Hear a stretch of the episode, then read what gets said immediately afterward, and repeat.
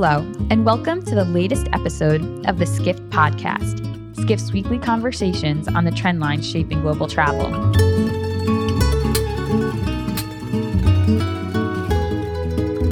This podcast is sponsored by MasterCard, one of the world's leading technology companies.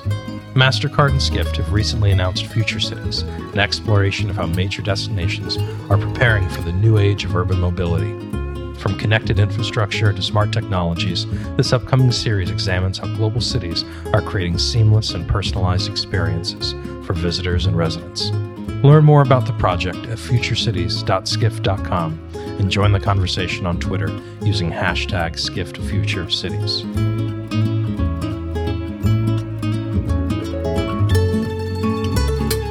I'm Samantha Shankman, and this week I'm joined by Skift co founder and head of content, Jason Clampet. Hi, Sam. Thanks for coming on today, Jason. Today we'll be talking about food tourism and how culinary centers like Eataly and Le District in New York City are changing how we think about tourist attractions. Our guests today are Lionel Ohayon, founder of innovation agency iCrave, who recently worked on Le District and other projects at JFK Airport. We're also joined by Dan Amatuzzi, the general manager at Eataly. Lionel, Dan, thank you so much for being with us today. Thanks for having us. Thank you. Um, today, we are talking about food tourism and these culinary hubs. So, I just want to start by asking pretty generally what's the draw of culinary markets like Eataly or Le District or Chelsea Market for tourists? Why do they stand out and how do they compare to traditional restaurants? Um, I think that when people come to a new city, in New York specifically, you're trying to summarize an experience, right? And a lot of the work that we do is in the, this experience design world. And I think that when you're you're thinking about moving through a city like New York, you're trying to amalgamate a place that has so many different things happening around you. And we think that cities are about memory, right? And travel is about memory. So if you imagine the places you travel to, there's this kind of history of what you did, and a big part of that is what you eat, right? And this idea that you can have a broad spectrum delivered to you in one place and a unique experience where there's people watching, there's an opportunity to see new things and try new things is really one of the fundamental sort of draws, I believe, that people want to come and experience these places. I would say that again, when you when you travel, you're looking for to connect with the place you're in, and you have such a short window of time to do that. And so I think you're looking for opportunities to to see the most, and places like food hubs or you know big food destinations provide that opportunity where you can see a lot. You can also fuel up and kind of get ready for whatever the next eight hours brings, but you can also say you've seen it, you've been there, you've experienced it, and you could walk away with something unique. Do you imagine when or do when tourists come to these um, restaurants or these these centers, are they kind of tasting a little bit of everything, or are they walking around and then picking? You know, okay, this is where we're going to go. We'll pick this one spot. It varies. Uh, it depends. I, th- I think when you, even though you're looking for, you're not sure what you're looking for when you enter like a big place because there's so much to to find. I think viscerally your mind goes towards you know you, you're attracted to what you're going to eat, and so their mind usually is made up after 20 seconds. Um, it's not so much nibbling and picking. I think at that time they've already made a decision of where they're headed and what they're going to go for.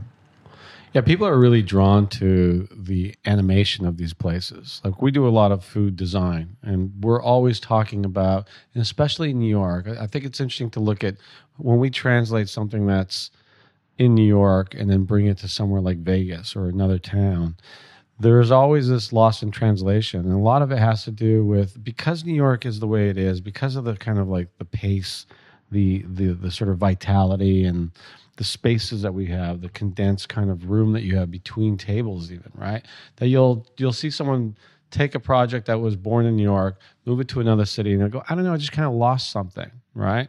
And a lot of that has to do with just not understanding that what people want is actually the kind of like sensory overload, right? They actually want someone bumping into them and moving through and someone walking through with a big tray you know and not making everything perfect seeing the kitchen all these kinds of all these kinds of like sensory the smells right and the sound and the noise right and seeing other people that's really what the experience is about right? And I think that in in so many projects that you're starting to see in New York now, you're starting to see all that stuff brought to the foreground.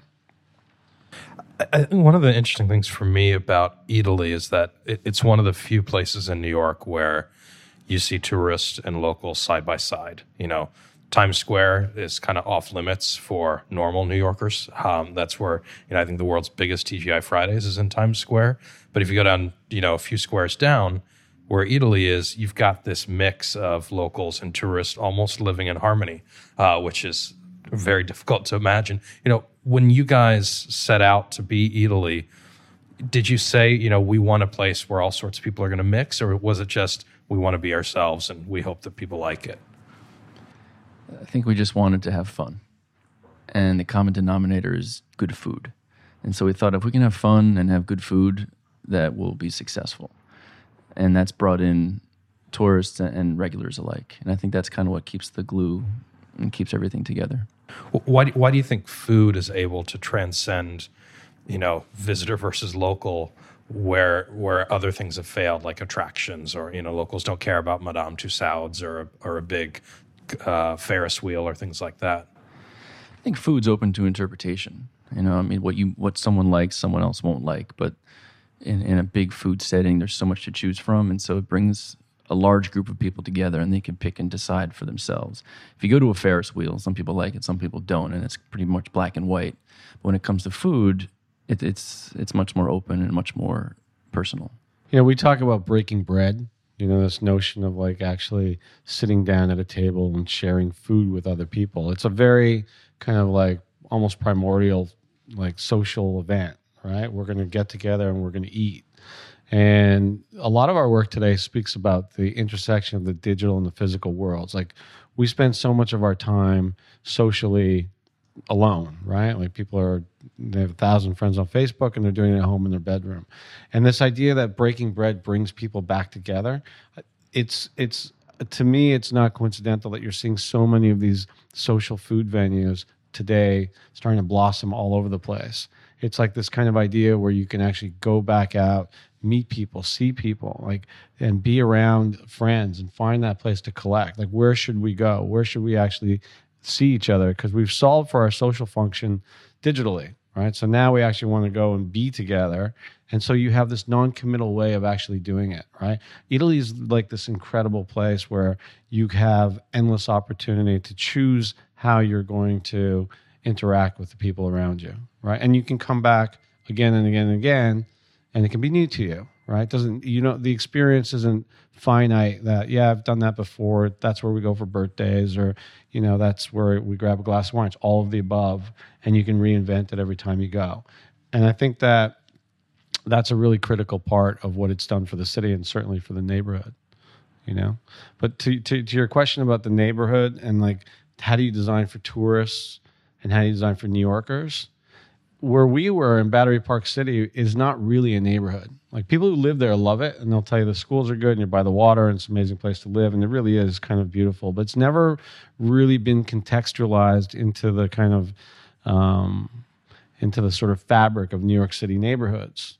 So for us, the challenge was not to make an Italian, I mean, not to make a French Eataly, which a lot of people say, oh, Le District, it's a French Eataly. And we're like, no, that's not that's not what our project is. What our project was was how can we create a venue that contextualizes this neighborhood into a real place it's not right now. It's not a neighborhood. It's people who live in Battery Park and then the financial district kind of thing. So we asked a question if we were able to create a venue that invited the neighborhood in to actually use it, so it felt more kind of um, contextualized into the grid of the city, and by doing so, it would bring New Yorkers into the place and clearly it would work for the 7500 people who work in the venue because they're coming down. And all those things that we talked about with like Eataly with like how do i make it new again? How do i make people have the sense of choice? You know can we create this this place that changes from morning to afternoon to night and from day to weekend? So it's actually real right? And we're actually working with curating different kind of performance that might happen in there. But really what we did is we and i hope it works and we're going to see as it's as as it sort of gains its own legs is does it work for the neighborhood? You know what I mean? And if it works for the neighborhood, we think it'll actually become a place that makes that whole battery park more kind of fabric oriented and make it a district really Um, wh- why do you think that? And I know we've touched on a little bit, but you know, food has become this driving factor of the tourism experience. Um, you know, whereas five years ago, I don't think people were thinking necessarily that food would be a draw. They thought it would be, you know, let's have a shopping district with all the same, you know, Chanel, Prada, other shops that we see everywhere else. Um, and now there's been the shift to let's not even have you know everybody have a cheesecake factory. Uh, now it's we need to have something that's local, something that's unique. Um, what's been the force behind that, in, in your in your opinion?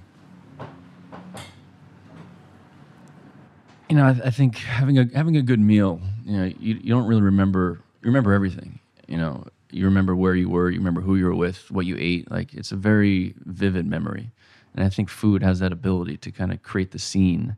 And what happens around the plate, what happens around the table, you know, is is a different experience. But food is kind of that that variable that can always change, but it's kind of like that constant that's always in the equation as well. And I think as food gets more specific and there's more of this focus on where it's from and how it's grown and, and what variety of heirloom it is and all this, you, know, you could drill down, like keep going, just like it's it's very specific food, and it connects with some people. Other people that just there, it's like oh, it tastes really good. Either way, though, it's like whether you're that geek or whether you just think it tastes good or maybe you don't even like it, but you're at the table and you're part of that conversation, so you're part of that experience. I think that's how food is starting to bring people together, and it's not it's not just something that they take for granted. I think I think there's an appreciation for it, which is kind of exciting. I'm actually amazed at how much people know about their food, right? Especially here in New York. You know, it's like food is not this. You know, I think people are more concerned about where their food comes from than ever before, right? Where is it grown? You know, what is what, what what's in it? Is it organic? Are there GMOs? Is there you know? I saw this really funny thing where people were talking about um, glutens, right? I don't know if it was on Daily on that Daily Show or something, where they're basically saying they're going up to people and they're saying, "Are you eat, are you gluten free bread or whatever?" And people are like, "Yeah." And like, "Do you know what a gluten is?" And everyone's got this like blank stare, right? But everybody's really conscientious about what they're eating and where it comes from and is it healthy.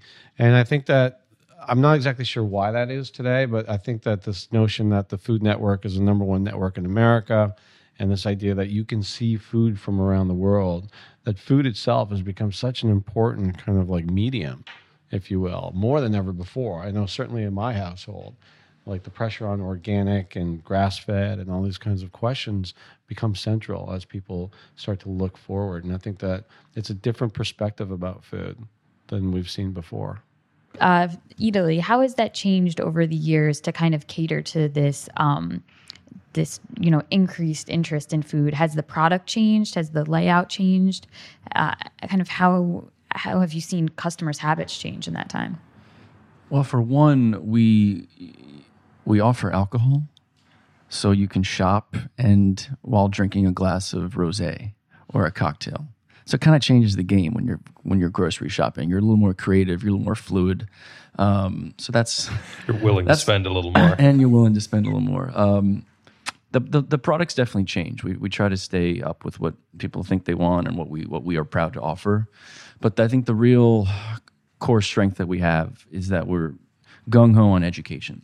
So you can come to Eataly and not really spend a dime, but you can come away with a lot. You can learn all about the products we have, where they're from, how they're grown, um, and why we why we like them. And I think that providing that experience with, without requiring someone to do something or sit down in a restaurant and eat or even buy, they can come in and just buy like a, a, special kind of soda.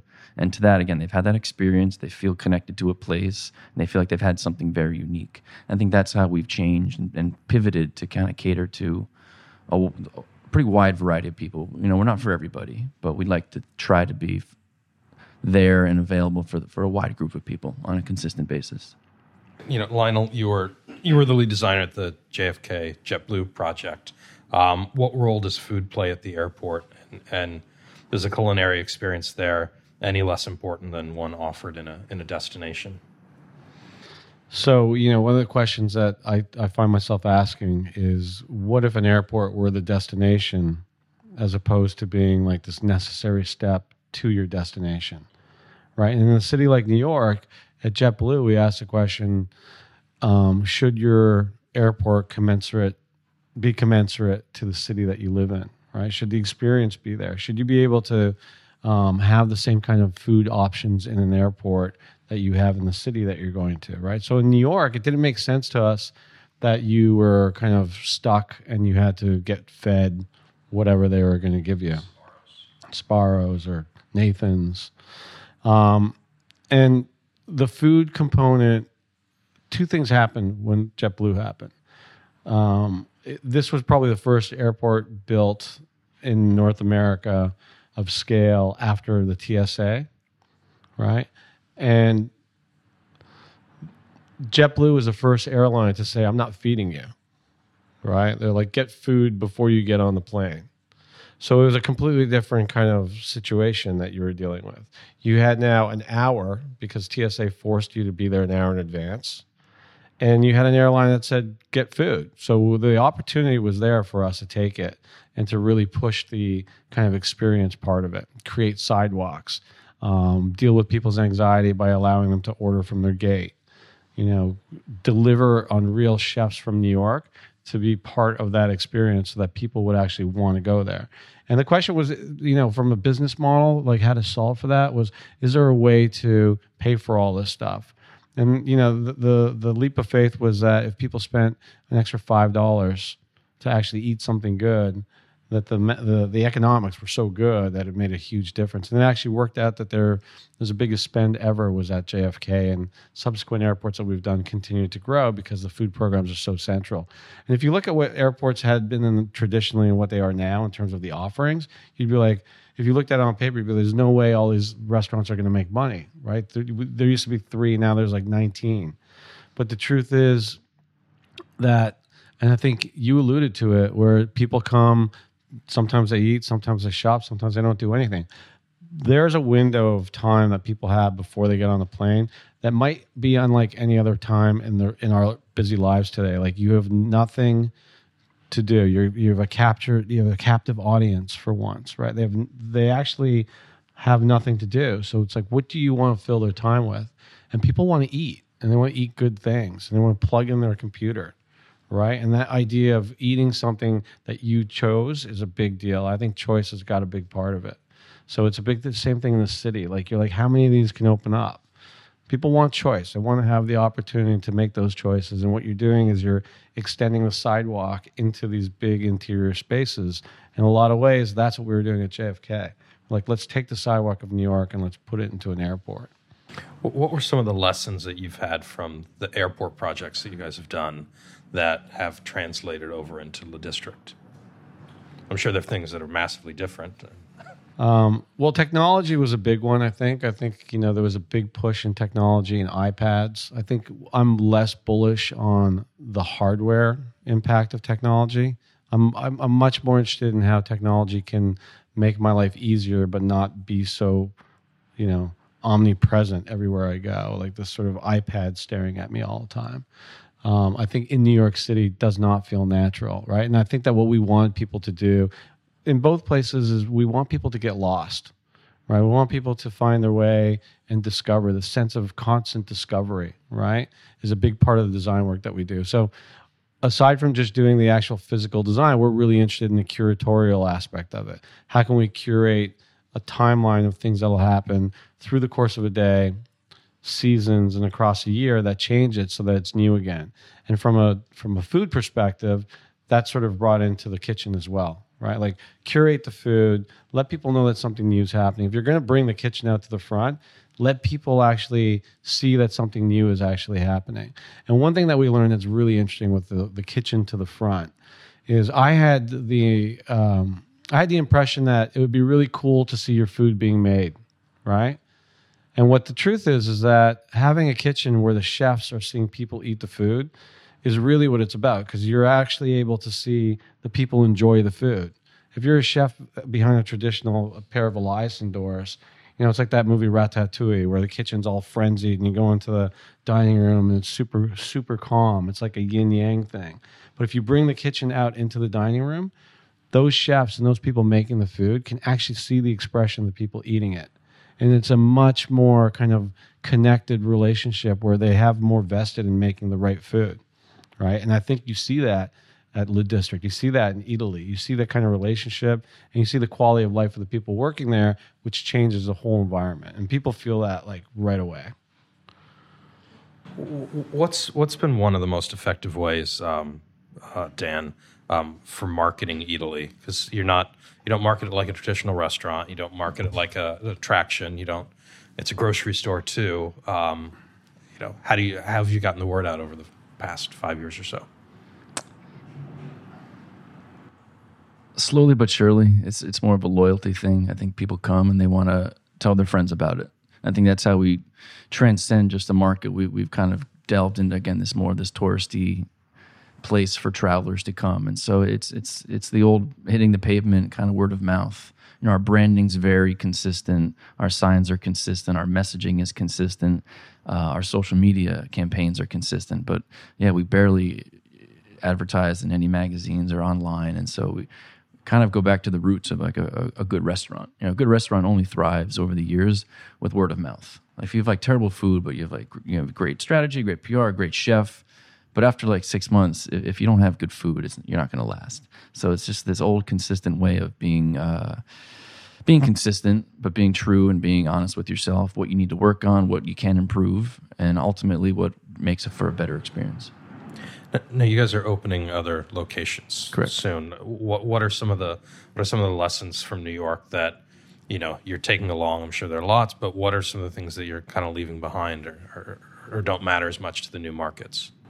Um, I think we were very specific when we first opened about the food we offer and the restaurants we offer them in. So there's a fish restaurant, there's vegetable restaurant, there's pizza pasta and so those menus were very singular in what they were offering. And I think we realized we have to bend a little bit um, because, again, people come in and one person wants vegetables, one person wants fish. And then they're kind of at this conundrum like, well, do I do I go it alone and do I just take care of myself or do I take one for the team and, and eat a plate of roasted vegetables, which, uh, quite frankly, you know, this person may not like vegetables. So I think we're getting the menus to be a little more flexible to kind of cater to that those decisions that have to be made um, we're taking with us the concepts that really work. So a good example would be the Nutella bar. When we first opened New York, we did not have like a Nutella bar and creperie. But when we opened Chicago in 2013, we did have one there, and we saw that the concept worked. We brought it to New York temporarily for six months last year, and later this month, we're opening it on a permanent scale. Um, another great success story is our rotisserie. When we opened in, in New York, we didn't think much of it. Thought we'd have some roasted chickens, maybe we'll do some roasted meats, and, that'll be that. But it's evolved into like one of our best stations. Ten full time employees. Um, you know, all these this, almost like a cult following of this prime rib sandwich that we have, and so you know, when we build out new stores, we provide more resources for rotisserie now, larger space, better equipment, and uh, just better place to operate. Yeah, that rotisserie sandwich is definitely a brand builder. Yeah, yeah, it's uh, it's lethal in, in scope, to say the least. But um, yeah, it's it's one of those things that we were talking about um, earlier. You know, when you when you fix it because it's doing so well, do you break it? And you guys, that'll yeah. be the next lab for you. You know, yeah. it's like there is a weight, and you know what? Part of that weight is part of the experience. We see the Shake Shack, right? You're like, I look at that line for the last however many years it's been. I'm like, I cannot believe that people will spend an hour or more to wait for a hamburger. You know, and God bless the hamburger. It might be an amazing hamburger, but the time, like this value that people have for time in New York, to actually see them standing out there waiting, and then you realize, you know what? This is a lunch hour it's great. You're in the park, you're hanging out, you're talking to somebody in line, and that's what you do. And I think that those kinds of things, those translation things, which you guys are amazing at, you know, ebbing and flowing with what's what you see because you actually have a lab on the ground, will be really interesting. You know, as you as you as you make that more permanent. Do you do you two think that as destinations think about how to develop attractions for, for, for visitors and even you know appeal to locals, um, that they're turning more often to food now as something that is cheaper to do than a you know huge attraction. Like if you think about Madison's Madison Square Park, when you guys came in there, you know five six years ago, um, it wasn't a top destination in the city. You know, you had Shake Shack that had been there, came in right around the same time that it started to attract people, but it still wasn't considered a hot destination. And now You know, if you look at real estate prices, they're insane in the in the neighborhood, and it's become a destination without you know this huge influx of development money and things like that. Do you think that destinations are like, hey, you know, maybe it's just cheaper to open to, to pull a food truck, pull a few, pull food trucks in a destination, and, and, and people will show up.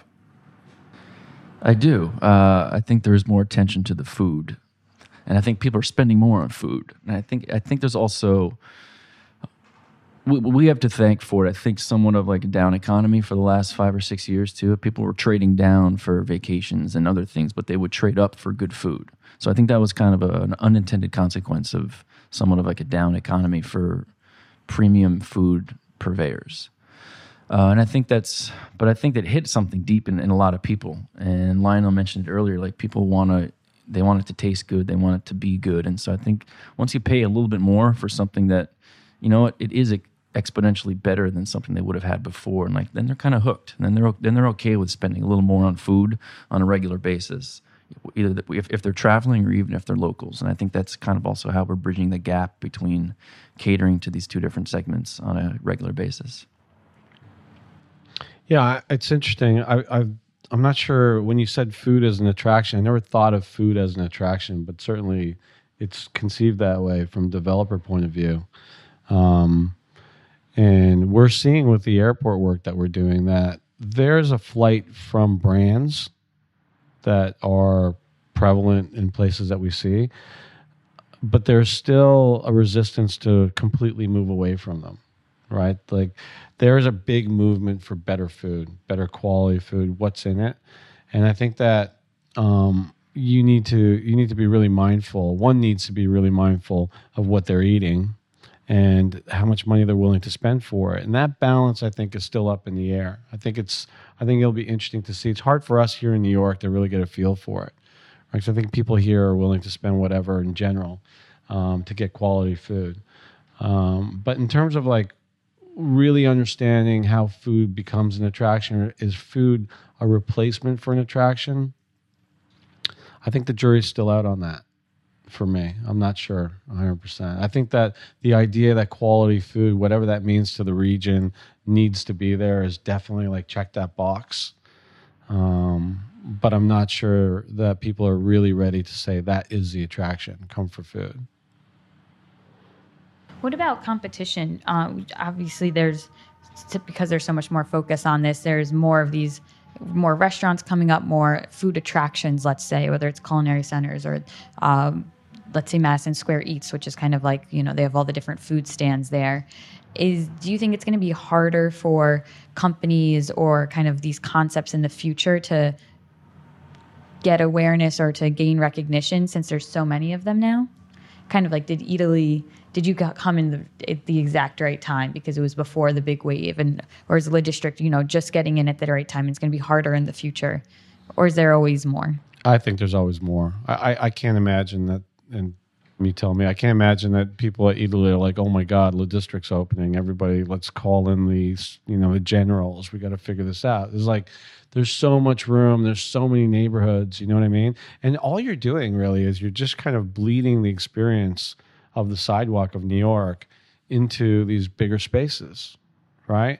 And I think there's a big fear in New York is this sort of mollification of New York, what's happening right now. I mean, there is an enormous mall pressure in New York City unlike we've ever seen before. All of Fulton Street from the East River to the Hudson, you have, you know, you have the World Trade Center developments and Fulton Street.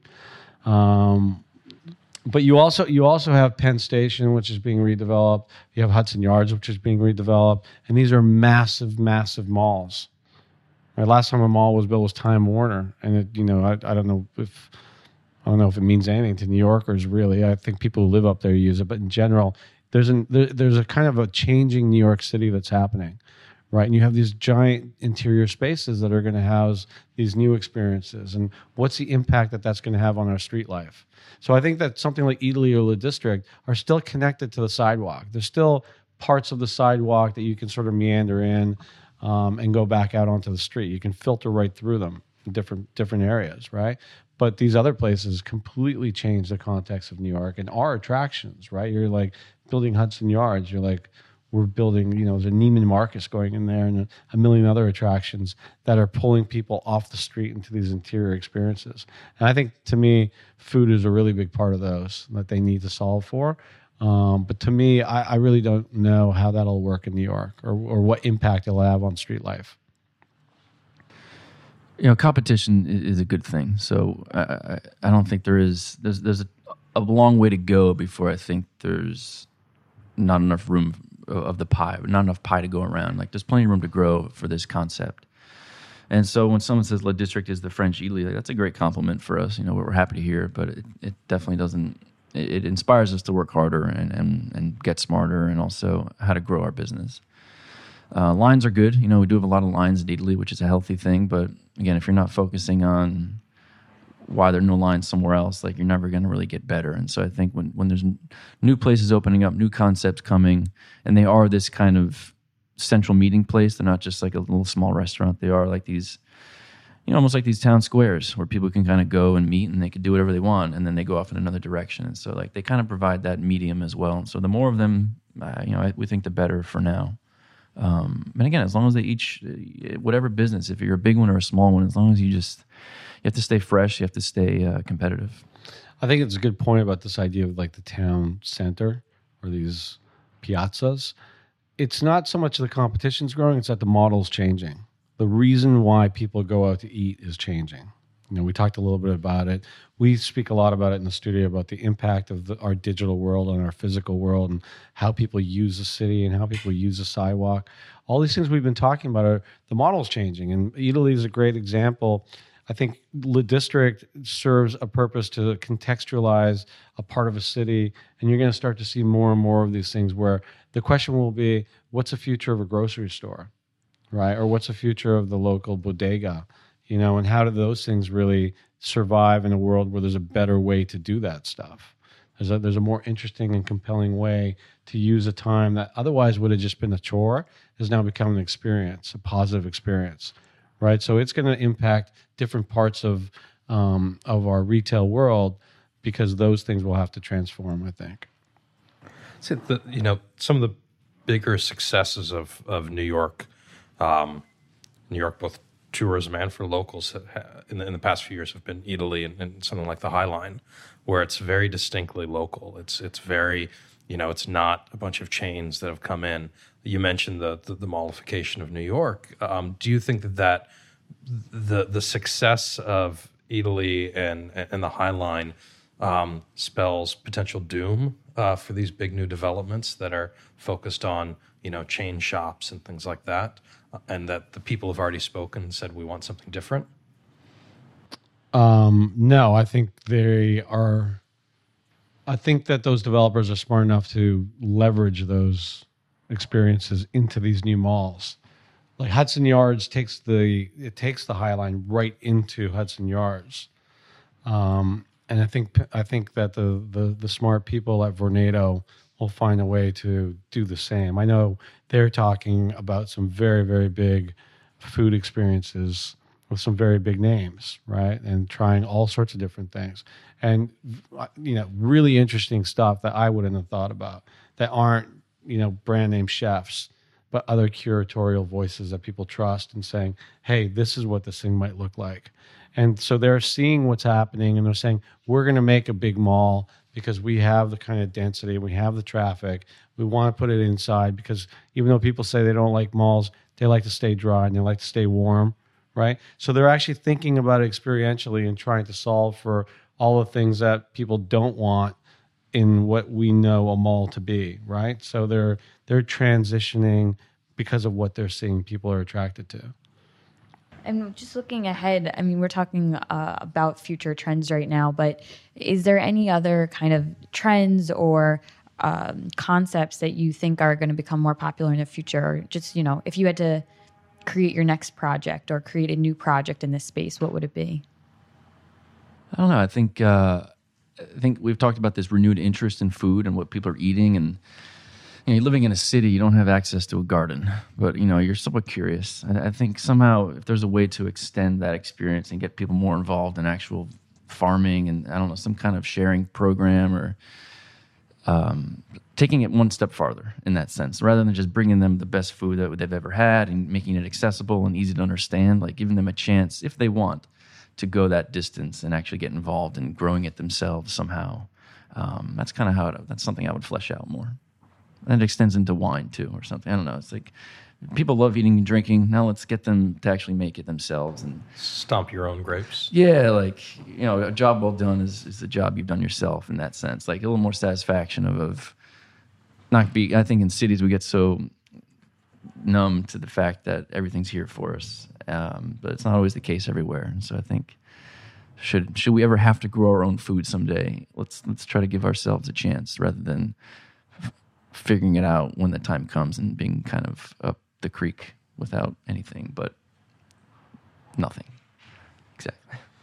You know, there's um, these are really experience environments, right? And that's what everybody, whether they know it or not, they're really touching on. And these things are perking everyone's interest. Is like, oh wow, like we're designing this new experience. Hey, you have to go to Eataly. It's a whole new experience, right? And I think that um, the future for us in the studio and understanding food and experience is understanding how people use the time that they have and how much more time might we have because of the digital world we live in.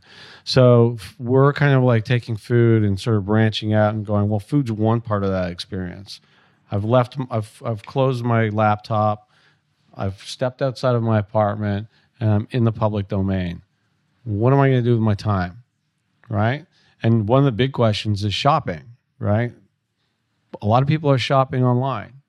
And a lot of the institutions that we're seeing that have been on the streetscape in New York are starting to close down. They're starting to fall, right? Because and that's an that's indicative of what will come tomorrow. And for us, it's like people don't people do want to shop online, but they still want to touch and feel things. So is there a medium between buying something and experiencing something? And as we said earlier, Breaking Bread is kind of a really good platform for people to engage socially. So now that I've got people at a table, what other things might they want to engage in that isn't necessarily shopping per se, but is something social and, and experiential? So it's kind of like where, where does retail and food and experience kind of intersect into a new typology? Well, thank you so much for your time today. Uh, we're, we're really happy to have you here and to have this great discussion. Thank you for having us. Thank you. Thank you very much.